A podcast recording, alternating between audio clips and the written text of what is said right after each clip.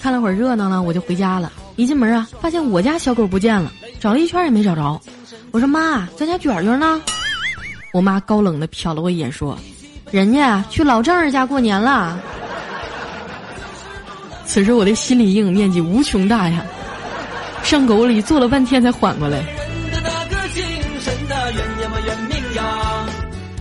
晚上我爸回来哈，不知道怎么的就把我妈惹生气了，不管怎么哄她呀，我妈都是不肯开口说话。后来我爸想了一个损招啊，把我拎过来就是一顿胖揍啊。我妈在旁边实在看不下去了啊，终于跳起来把我爸骂了一顿，然后他俩就和好了。后来我爸给我买了一堆好吃的，美其名曰劳务费。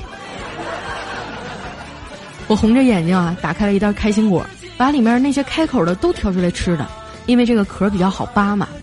我妈看我吃的挺香的，也凑过来抓了一把，拿起一个没开口，再拿起一个还是没开口的。我妈直接就怒了，咋的？啥意思啊？这是开心的都让你吃了，给我留下的都是不开心的呗。